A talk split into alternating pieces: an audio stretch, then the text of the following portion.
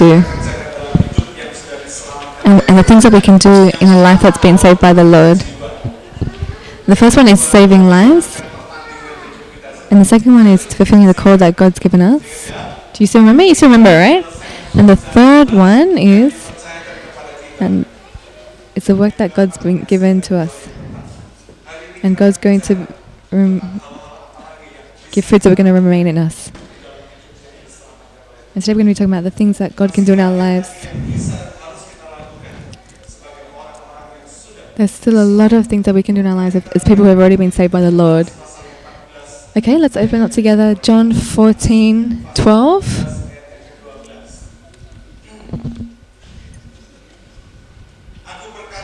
I tell you the truth. Anyone who has faith in me will do what I have been doing. He will do even greater things than these because I am going to the Father.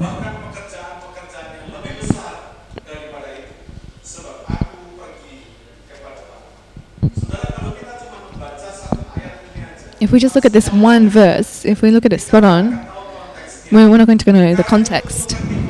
And to understand the context from John 14 12, we need to look at the first verse. The first verse says this in John 14 1 Let your heart not be troubled, believe in God, believe also in me. It turns out that in John 14 talks about believe in God, believe in Jesus Christ. We know that John 14 is a very special passage because after that it's followed by uh, verse 6, which is a very popular verse. It's for declaration, which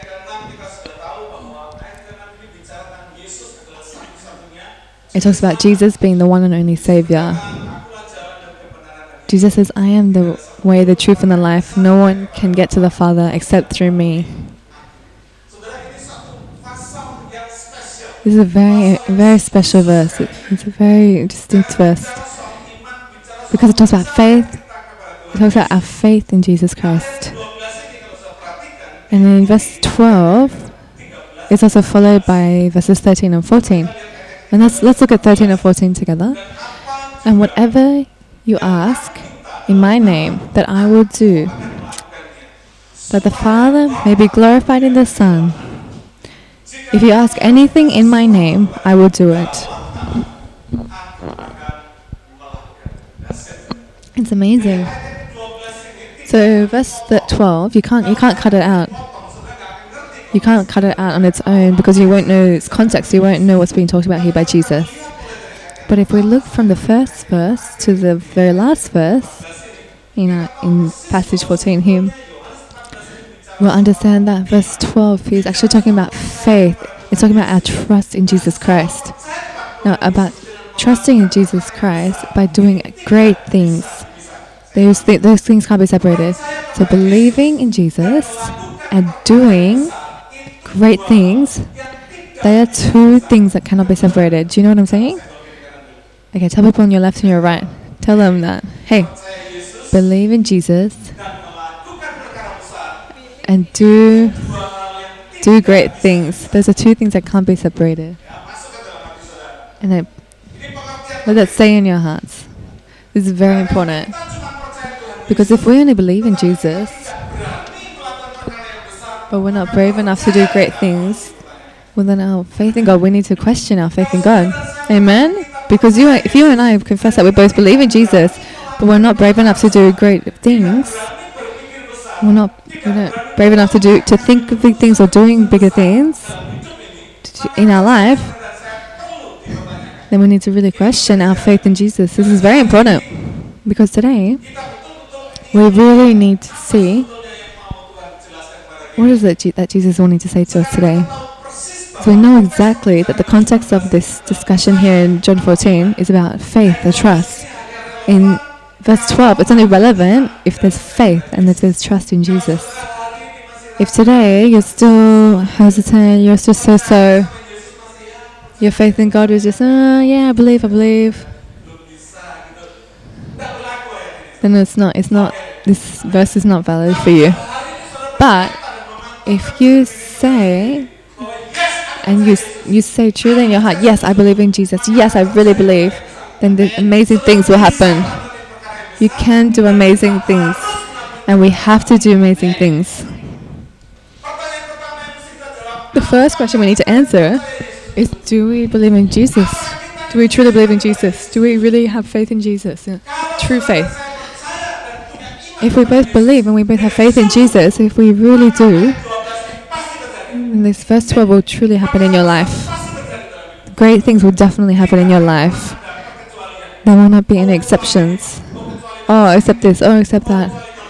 Oh, except uh, this or that. No, there won't be anything like that because in verse 12 here, it involves Jesus and it involves Father in heaven.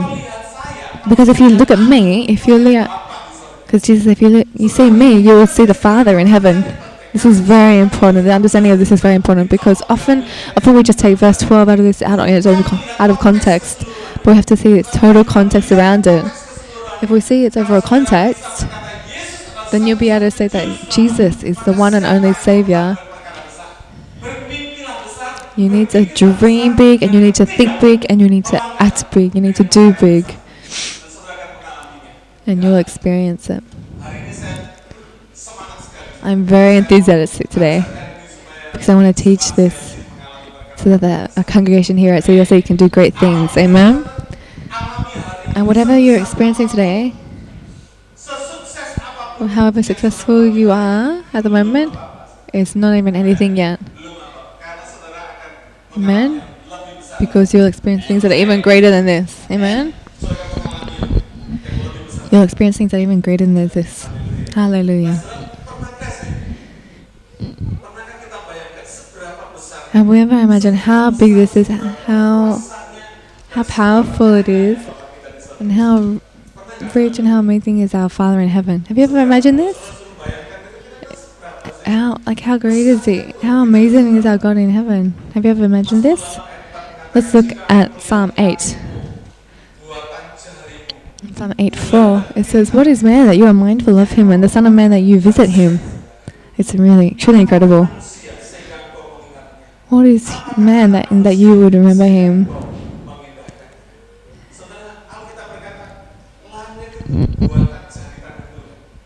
The Bible says that the skies were, made by God.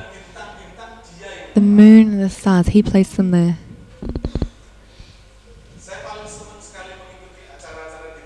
I'm really, I really enjoy watching uh, shows on TV which talk about the universe, about the environment, about the galaxy.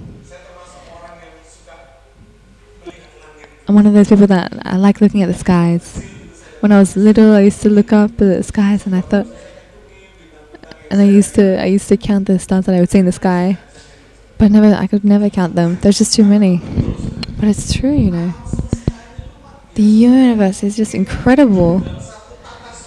We live inside a galaxy, and the sun is uh, orbited by many planets. And we can only see some of those planets through through a satellite.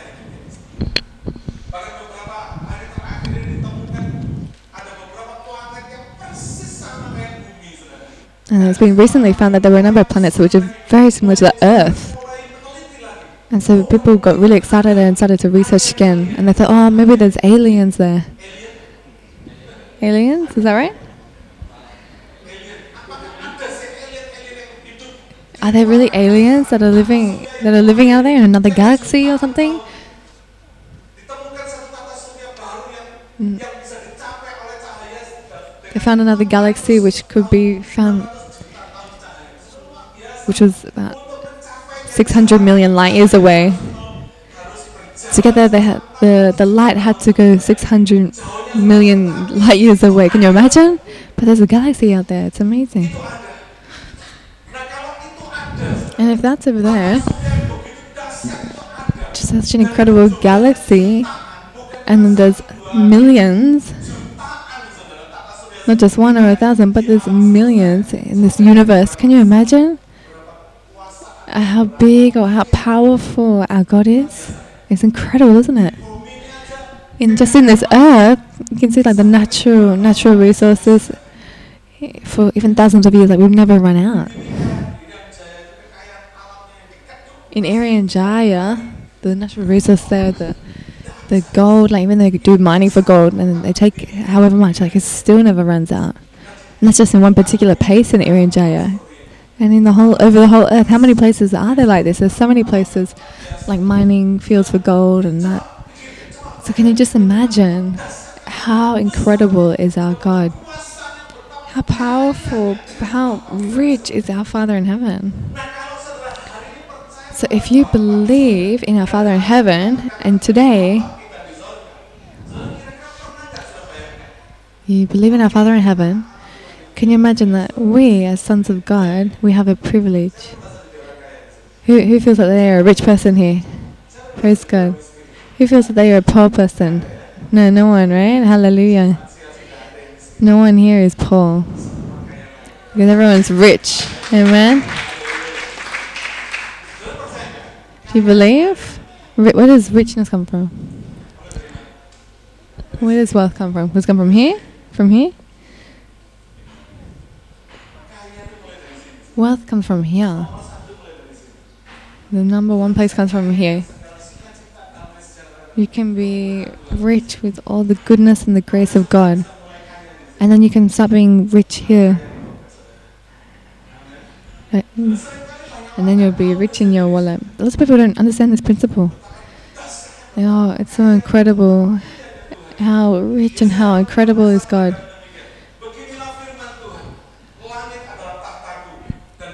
And in Isaiah it says, Thus says the Lord, Heaven is my throne and earth is my footstool. Where is the house that you will build me? And where is the place of my rest? It's incredible. I'm, I shared in February about how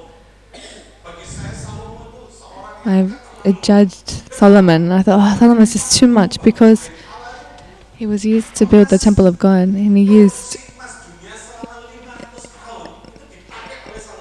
because he used 500,000 years of gold was used by Solomon to build the temple of God. And so today, and today, if someone's trying to build a church building, which is about 500, 500 million, what would you think? What would your response be? And we would say, oh, the congregation's really rich.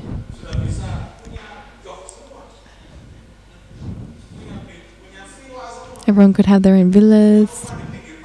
Everyone could have a house in front of the beach. But that was done by Solomon. Why? Why could it be like that? How come Solomon really, really wanted that as soon as he came into power, Solomon used all his power to build God's temple. David wasn't given permission by the Lord to, to build the temple because he said, There's blood on your hands. But Solomon was used by the Lord to build the temple. David had to go through battles and wars, but Solomon just enjoyed all the spoils of it. We want it to be like that? Okay, yeah, alright, well, you need to enjoy it today. Jesus died for us, and we're the ones who, who, who get the benefits from it. We just enjoy it. The matter is, is that how we enjoy it. We don't, we don't know, we don't understand. But you do know, you know what you ask for, it will be given to you. You need to remember this, this verse. Whatever you ask for in my name, I will give it to you, so that the Father may be glorified in the Son. If you ask anything in my name, I will do it. I was sharing with Yuli the other day, and, I, and I'm someone that doesn't always, I don't often ask things from from people here in Australia. And when my wife was uh, diagnosed with liver cirrhosis, I was really down. Because liver cirrhosis and heart cancer is actually very, and, and liver cancer is very similar. But I believed and I said, God, Father, we prayed together and we cried together. And I said to God, Lord, I, re- I ask that in Jesus' name.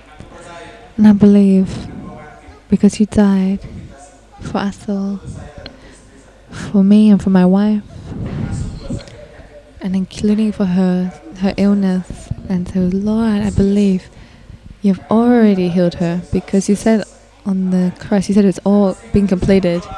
And so through that, I prayed, and around in, in January, after Mena had gone through a process of blood tests a few times,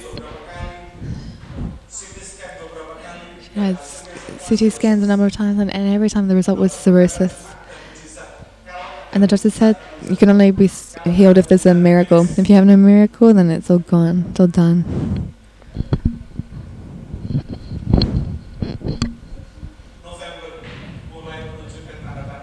In November, signs there were signs that were showing, symptoms started showing. In December we had a checkup. And in January I prayed to the Lord. And in February the Lord healed her. In the final endoscopy, the specialist said it's clear. There's no more symptoms symptoms of cirrhosis anymore. Isn't that incredible?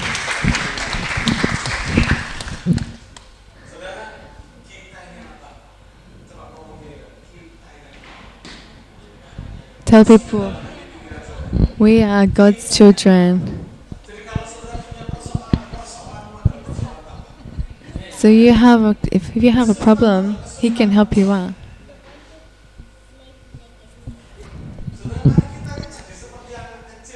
So let's let's be like little children. If we're like little children, we can really enjoy the things that the Father has provided for us.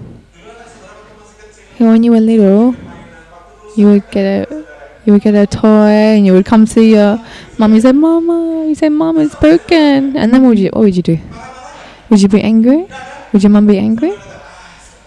And they'd say, "Oh, bring it here, bring it here, bring it here. I'll fix it." And you can just try to fix it, and you can't fix it, so you buy a new one. And that's what you would do. So we, we need to we, we can't think like them, but we need to think like little children like that. If we can think like a little child like that, if we do that the, with the Father, then it'll be incredible. Amen. Liver cirrhosis. Even to your head, if you're looking for a cure, to your head goes bald, there'll be nothing. Why is that? Because the, the liver's gone hard already, and you can't you can't replace liver cells. You can't replace them. Liver cells and brain cells, you can't you can't replace them if they're if they're destroyed. They're already destroyed. So we need to use our brain cells so that we they don't get they don't get destroyed.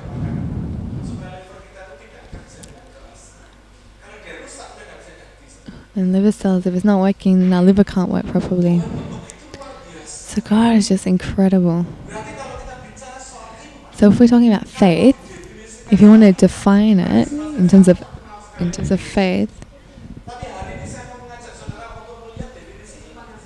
I want to I want to show you a really easy definition of faith. It's an ability to believe, an ability to believe in God as he as he is.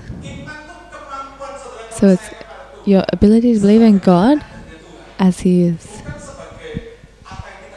Not not in terms of what we think he's like, but believing in him in terms of who he actually is. Sometimes we can believe in God in terms of what we think he is, but it's not definitely what he already is. We need to believe in God in, terms of who he actually is, in accordance with actually what the Bible says he is. If you're if you can't be bothered reading the Bible, then you'll never get to know God for who he actually is.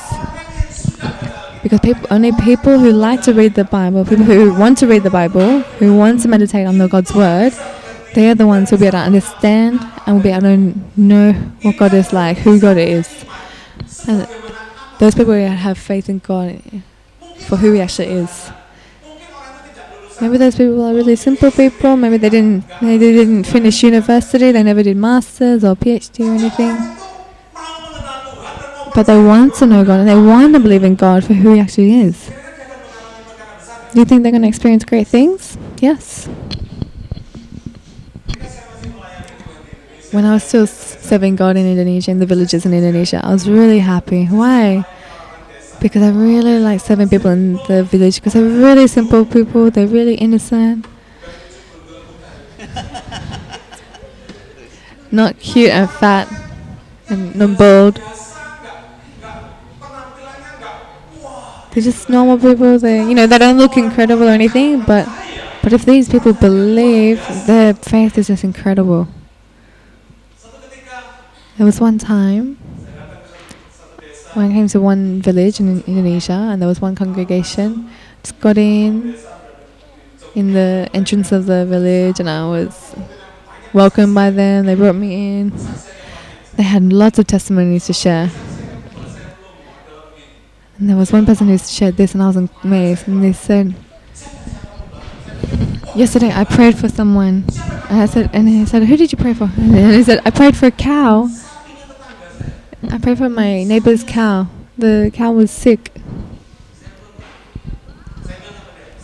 And I was just staring at him, and I said, "I didn't teach you to to pray for a cow. I said I told you to pray for pray for a person." He said, "Oh, it's the same thing." He said, "Oh, it's the same thing. If if humans can get healed, also animals can also get healed." And my my neighbor's cow already wanted to die, and I said to my neighbor, "Do you believe this? You believe in Jesus, right? You believe in Jesus. If you believe in if you believe in Jesus, your cow will get healed." And my neighbor said, at first I didn't believe, and I and I told him a story about how I got I got healed, and my my neighbor started to believe, and then he said, "Okay, just pray for my account. If you don't pray for him, it'll die." So, so you know, if you don't pray for it, it's gonna die anyway. So if you if you pray for it, then yeah, it'll get healed. So you know, not losing anything. So people in the village, they're they're, they're stupid, but they're smart.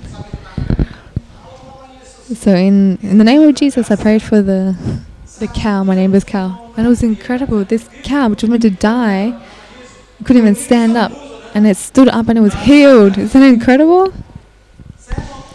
And I want to let you know that God's power is really working. May everyone who breathes on this earth and everyone who is alive on this earth give praise to the Lord. And it turns out that God can actually work in the lives of animals as well. He's not only restricted, his power is not restricted. If we believe, we will do great things. Let's t- tell the person next to you if we believe, we will do great things. We will experience great things. We will experience great things. But don't forget, it's if we believe. This is really important. So often we underestimate God. We, we lower God and we, we don't see Him the way He actually is. And we, we measure Him in a very restricted kind of a way. And as smart as we are in terms of thinking about God, we just we still don't understand it. We still don't know Him. We won't be able to. But if we want to believe for Him for who He actually is, then that's just where it's incredible.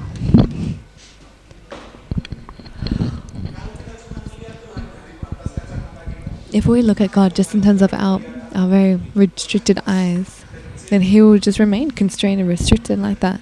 It will seem quite small and simple. Is it true?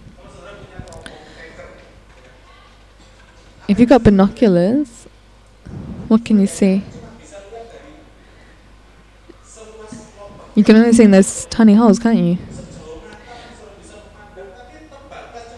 You can see quite far, but you can only see what's in, what's in the circles. And what's actually going on? It's not actually what you see in those circles, but it's actually what's going on more vast than that. But if we if we only look at God in terms of a, a tiny and restrictive view, and it'll be restricted to what we think about in our head, and it'll be restricted to our feelings of what we feel. But if we let God just work freely and let Him work fully in our lives, we will experience that haven't been experienced by many people at all.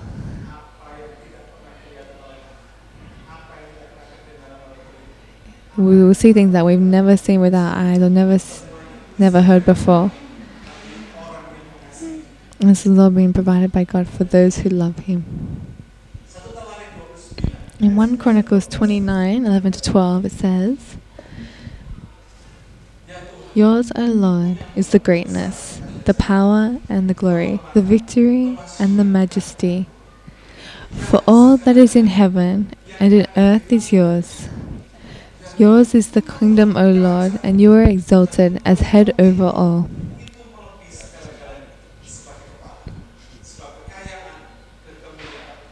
Both riches and honor come from you, and you reign over all. In your hand is power and might. In your hand is to make great and to give strength to all.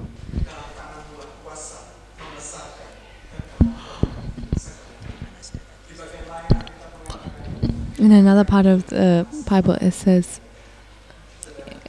In your right hand is gold, in your left hand is silver. God is incredible. If we look at God for who He actually is, you would just be incre- you'd be amazed. How can He be like that? We'll be like, wow, we've been given this opportunity to believe in God and call Him Father. Have you ever thought like that before?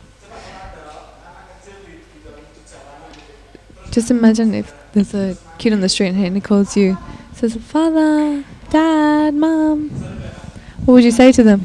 Be like, you're crazy, yeah? Just, do you want to be called mom and dad by a kid, just a random kid on the street? Hi, mom. Hi, dad. Do you want to be called like that? By some kid that you don't know them, they call you mom and dad. You won't. You won't want to. You won't want them to say that. So who who are we to be able to call our Father this incredible God in heaven? We're this incredible God. We're able to call Him Father.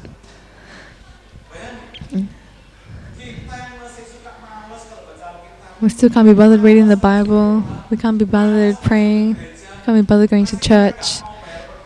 Sometimes we still want to pay tithing, and we're able to call Him Father. Our Father in heaven. We're able to call the God who created the heavens and the earth and all the stars. We're able to call Him Father. Who are we to be able to say that?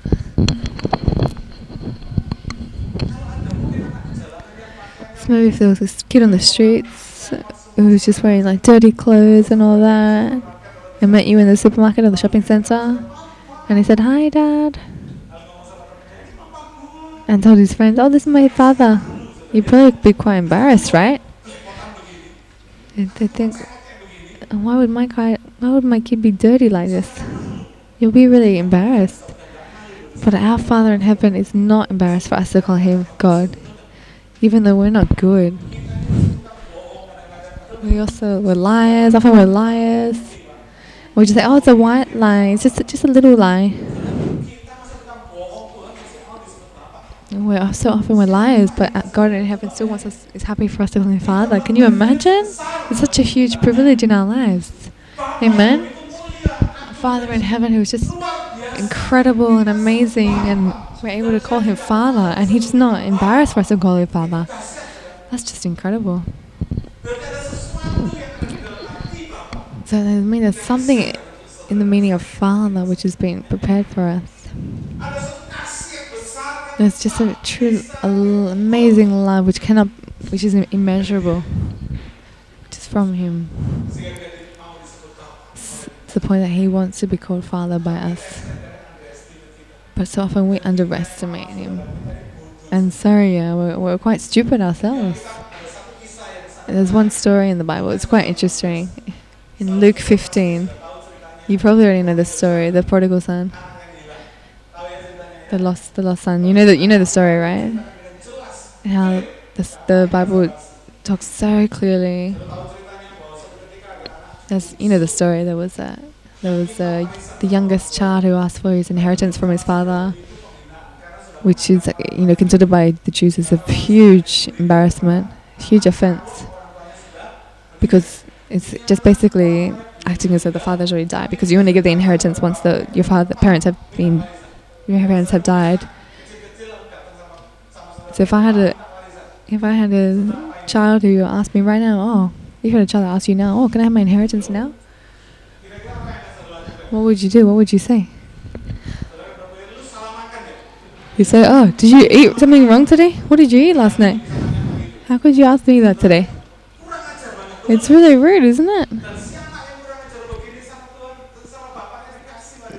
And even though that, even though this is so rude, the father still says, "Okay, yes, this is your inheritance. This is your part for you."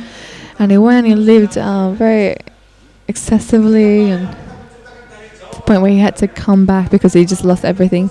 And it says from the from far away, the father looked and saw him. So the father was waiting. The father was looking out for him, and so and thinking, "Oh, when is my ch- my child coming home?" Do you know that the father's heart is like that for us? So don't forget to respect your parents.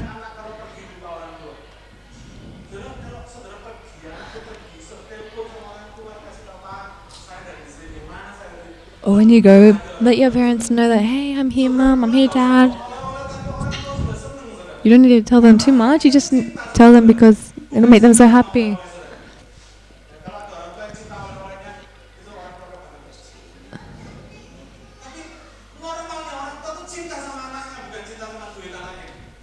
Normally, parents love their kids.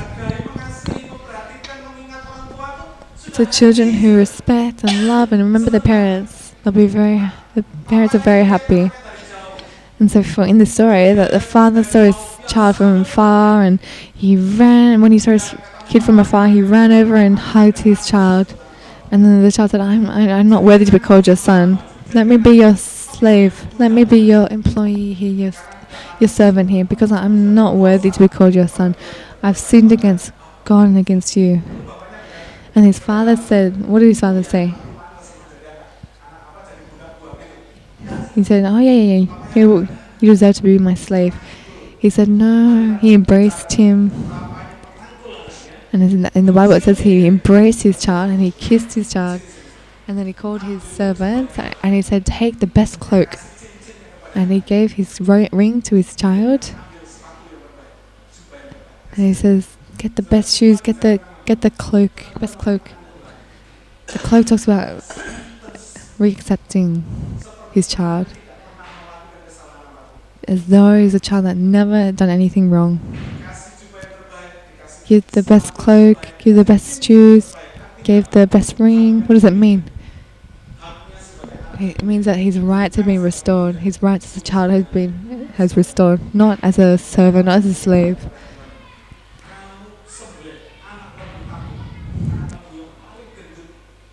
And he says, take, take the good calf, take the fattest calf, and we'll, and we'll have a party because my child who's been lost is now been found and is back. Isn't God amazing? And I really believe that this story is talking about the father's heart. Amen. And the interesting thing is that the eldest child, when the eldest child came back from the fields, he said, "Oh, what's going on? There's so many people here. What, what's this party going on?" And he asked one of the servants there, oh, and he said, "Oh, your father is having a party because your your younger brother has come back." If you have a brother or sister that that disappeared and came back, you'd be happy, right? You'd be happy, yeah.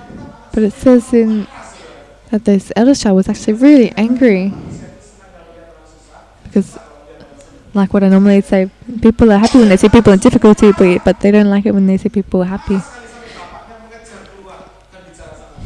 And he was really angry and he talked to his father and he said,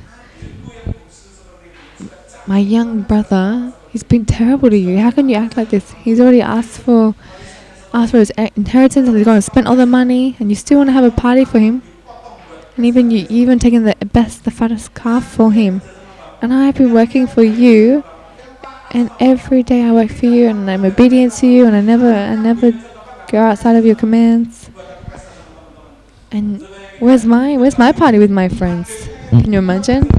This the really the terrible youngest kid was given the fattest calf.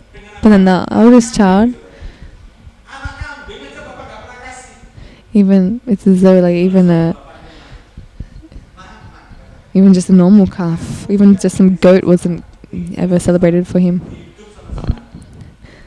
And the father, what did the father say? The father said that, but you're always here with me. You you always live here, and whatever I have, it's always yours.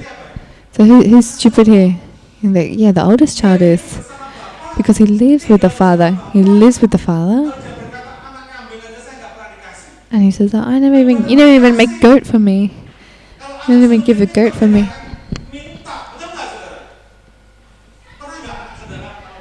And, he, and it's pretty stupid because, well, this, the, the child never asked for it.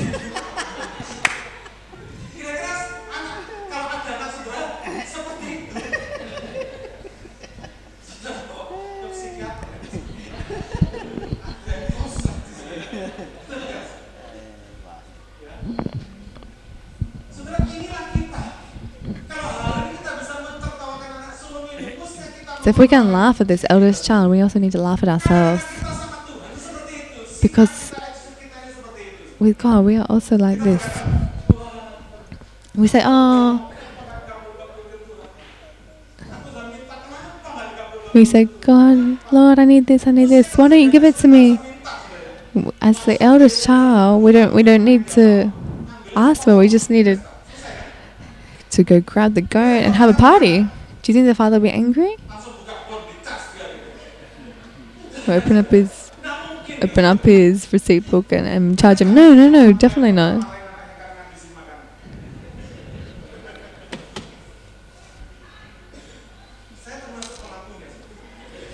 And I'm someone who's done this before.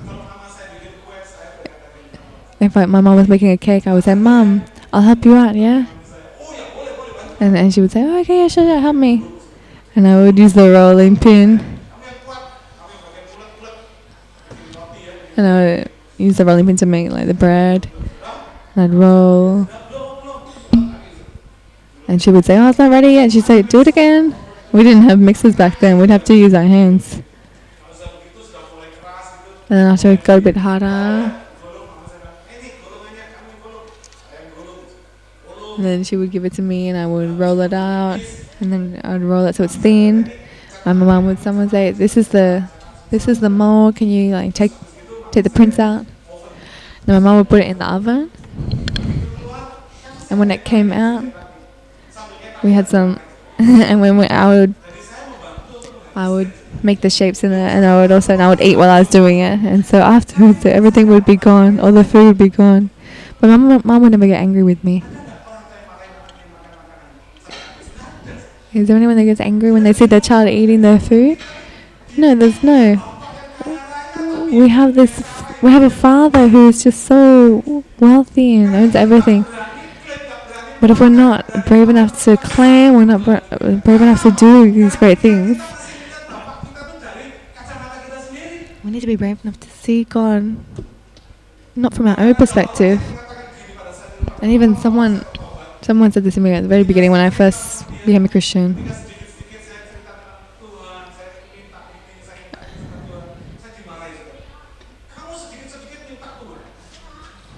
I would I would say, Oh God, can I have this? Oh God, can I have this money? Can I have money, please? And then this person told me like, Oh, you you shouldn't ask for this. You shouldn't ask for these little things. But I would say, Oh God, I'm studying. Can you help me? Oh God, I'm doing this. Can you help me? And he would say, You can't do that. You can't just ask for all these things that you want. And this is a Christian who told me this. And I thought, Oh, why?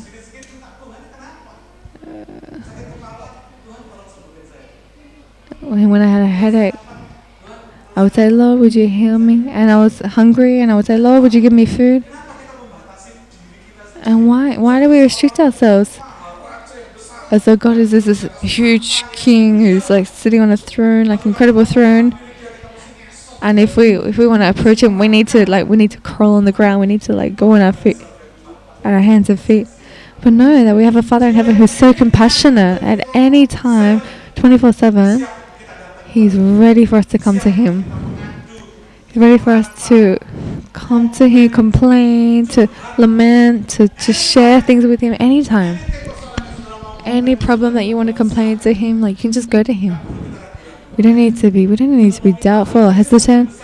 If you want to ask Him for something small, for something big, you can you can do it. You can just go for it. We need to we need to learn this. We need to put this into practice. We have a big God. And I talked about how God had healed Amanda from liver cirrhosis. The doctor said it would only happen through a, a miracle, and that's exactly what God did. if if Christians aren't living with miracles happening in their life, then Christians aren't living with God in heaven, we're working with a supernatural God, not just a natural God. Even though we we step and we we're, we're walking on this ground, we need to remember that we're we're working in this amazing universe. We have this privilege to be living in this in, incredible world because a world full of miracles because we're God's children.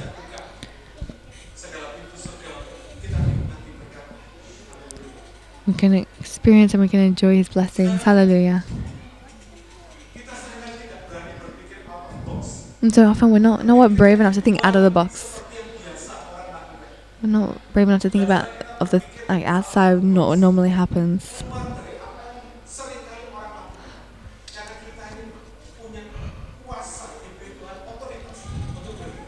Because we're given power, we can have authority to think of out out of the box. We need to think of big things, which doesn't make sense according, to human standards. But believe me, it always makes sense according to God. And I want to declare to you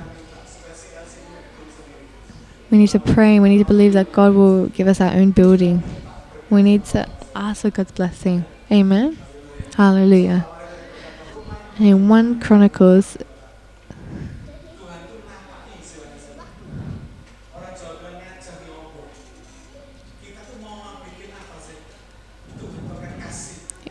Whatever we want to do, God will give it to us. As long as our motivations are all for His glory, not for us, not for just our own, for our own goodness. Oh, say, oh yes, CLC, we have an amazing building. It's huge, it's big, but it's all for God's glory. We're not. We we shouldn't be. We're not. Sometimes we're not brave enough to do anything because we just say, oh, we don't. We're so incapable. But automatically, we can't experience God's blessings. If we keep thinking small, if our if we our courage is small, we will never experience God as though as we should. We won't be able to receive His blessings and His promises as we should. In 1 Corinthians 12 9 to 10, I, I quoted this before, but I want I want to read it together with you now. Let's read it together. 1 Corinthians 12 9 to 10.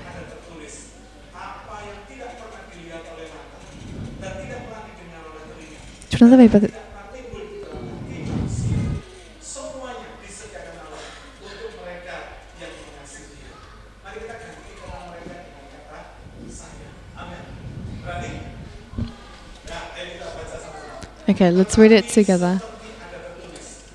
But as it is written, what is not seen by the eyes, and what is not heard by the ears, and what is not come in human's hearts, everything that is being prepared for me who loves him, because to me, God has said by his Spirit, because the Spirit examines everything, even I think those things that are hidden in us. Amen. And I want to explain this. In verse 10, people often often don't understand what it means. So for those who believe in Jesus, they've been given the, the Holy Spirit. And Jesus, I will go up and the Holy Spirit will come here. It's better that I go to heaven so that the Holy Spirit can come down here. The Holy Spirit has been given into your life and my life to live in our lives. So you and I, we have the Holy Spirit, right? So the Holy Spirit is a guarantee. It's a guarantee. So I want to ask you, where is the Holy Spirit now? Where is he? Is it here? Is he here? Is he here? Where, where is he? He's in your lives. That's true, right? The Holy Spirit is in your lives. He's a guarantee in our lives. We have a guarantee. Uh, And I want to invite you to look at. I want you to hear this illustration. It's a testimony. It was a number of years before I came to Australia. I was with my children and my, my wife, and we took a holiday to Bali. And often, when I go on a holiday, it's it's often on public holidays as well. I think it was during the end of Ramadan or end of year or something. But there was a really long queue in the Gilimanuk, up to 30 kilometers And I had a driver, and I said, oh. And I said, how long have you been waiting? And he said, oh, I've been here since yesterday. And I said, huh? You've been in a queue for a whole day? Oh, my kids will go crazy in the car. It's in Gilimanuk, in the villages. It's not good for kids. And I thought, oh. And I took out my Garuda card. And I showed the police and I said, Oh, can you please give me your telephone number? And I and I called the I called the police and they, and they, they picked me up. And that time they were, we were on a bus, we were in a tour group. And he came up onto the bus and he, and he showed respect to me. And then we got on a bus and to Banyuwangi and then we and we went in the bus and we went straight to the front. And the policeman came in the bus and even the, the ferry came up to us and said stop. And the ferry that goes over the water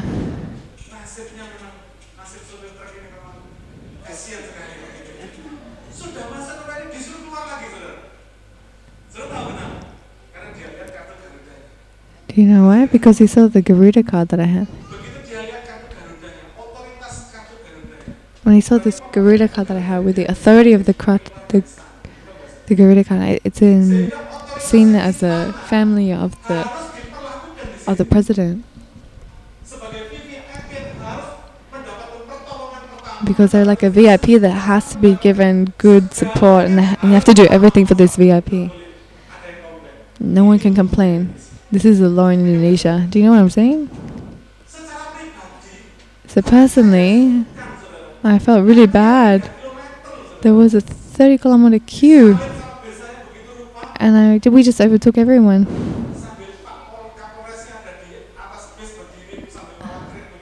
And the policeman was there because he was he was the one in charge. He was the one the authority in the situation. And he told a truck to get out of the ferry because because of this Garuda card. Because the Garuda card means that, that we need to come on first. So the bus the bus that we want we had to come through first. This is a privilege. This is just true authority. Do you know what I'm saying? The palace was in Jakarta, but the authority was being displayed in Gilimanuk. So our Father is in heaven. He's also like that. His authority is in this earth, even though He's in heaven. Do you know what I'm saying? And we don't even we don't just get a Garuda card. We have a card from heaven. This is a huge authority.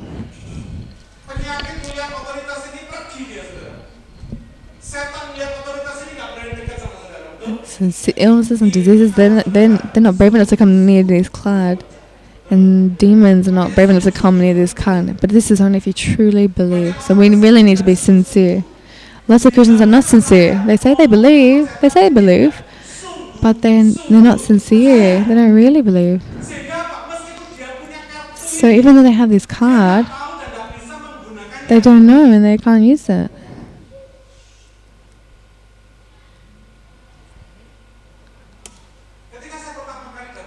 And when I first came to Australia, I, I've already told you the story before of how I was brought here by the Lord because I was sponsored by a company in Australia as a professional. And here, briefly, the story is that um, as a professional, I came here to work on a project, and then the project got cancelled. And I came here with my wife and my four children. My children had already gone into the private school. We'd already rented a huge house, which was about eight hundred dollars a week. And I thought, God, what am I doing here in Australia? Why am I? Why have I made all this effort to come to Indonesia? I thought, gee, I can just go back to Indonesia. We've got a house, we've got work, we've got ministry going on over there. But what did God say? No, you're not allowed to go back. You need to live here. You need to stay here. I'm going to teach you how to live by faith. And when I was obedient to the Lord, and I just simply said this, I said, God, I don't have any income. These my needs are this big. I've got four kids in private school. Our living costs are huge. But what happened? It was just incredible. every week in my mailbox there was envelope there was envelopes in my mailbox which had brand new Australian dollars in it. This envelope didn't have a name on it, it didn't say who sent it. But every week it was in my post my mailbox. And this money was just enough to, to look after us every week and this happened for four months. But the very funny thing is but every time I I thought well this is Sunday and tomorrow's Monday and and, mon- and tomorrow it'll be there and I looked there and there, there wasn't there and I thought oh maybe God forgot and then tomorrow it'll be there and then I looked again and it, it wasn't there. And then God corrected me. He said ah, oh you've fallen in love with my envelopes haven't you? You don't you don't love me you don't love God you love my money don't you? And then I was hurt. And I said oh forgive me Lord. Would you forgive me? Because sometimes we say, Oh, I love you, Lord. But actually, we really love His money. It's not different, you know. But if we really want to be honest, we say, we think, Oh, I love your blessings. No, I love God. And then I said, God, today I want to promise I don't want to see that envelope anymore. If it's there, if it's not, it's the same thing. But the most important thing is that I want to love you. Amen? And it happened for four months. I, we as a family, we were totally protected and looked after by the Lord. And up until this very day, it's still a mystery to me. I don't know who sent it because it didn't have a name on it. But every single week it was there. And every week it was exactly enough for us. God is just incredible. And one day I wanted to have bakso. You know what it's like as Indonesians. And I wanted to have some, some meatball soup. and I know some really nice bakso from Indonesia. And back in that time, I didn't have bakso which was already ready to go, and I thought, oh, I thought I could have some meatball soup. When it's really cold day, I thought, oh, that'd be really good. And I remembered, oh, my blender. I didn't bring my blender. I left it in Indonesia, but if I thought if I have a blender here and here, I could make my own bakso. And I was I was thinking of this when I was doing my quiet time in the morning. And you know, sometimes it happens when you're doing quiet time, you feel like meatball soup. And I was just thinking about it, and it was in the morning. And at one o'clock in the day, someone came to the door, and he said, I, have a blender. It's still really good. Would you have it? Can you imagine how amazing is God? It's so incredible. Even if I want just if I just ask for meatball soup, how much more is he going to look after your work and your family and your household? Because we are children, we're really his children. It's not just a name, but we are actually his children who believe and who love the Father in heaven. So today, if we still have, if, if we're still half-hearted, we're just acting like so-so with God. Today, we need to recommit against Him. We need to say, God, today I want to love you. I want to really love you. I want to be sincere. Often we just have so many excuses. Oh, it's cold. I can't be bothered going to church. If it's cold, if it's cold, if it's it's hot, it's too hot. Because oh, there's no there's no air conditioning, and we have so many excuses.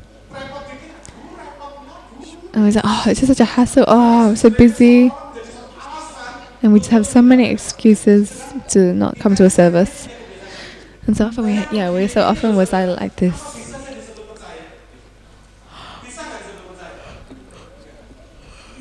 If we're like that, can we really say that we believe? If we're like that, we can't say that we believe. People that believe, they prioritize God. He's number one. The number one thing they do is they love God because that's what it says for those who love him. If today you love him, I love him, you need to believe. Whatever whatever is big, you will receive it. What is it today that you're still doubtful about, or you're still hesitant about? Well then it's not gonna be happening in your life.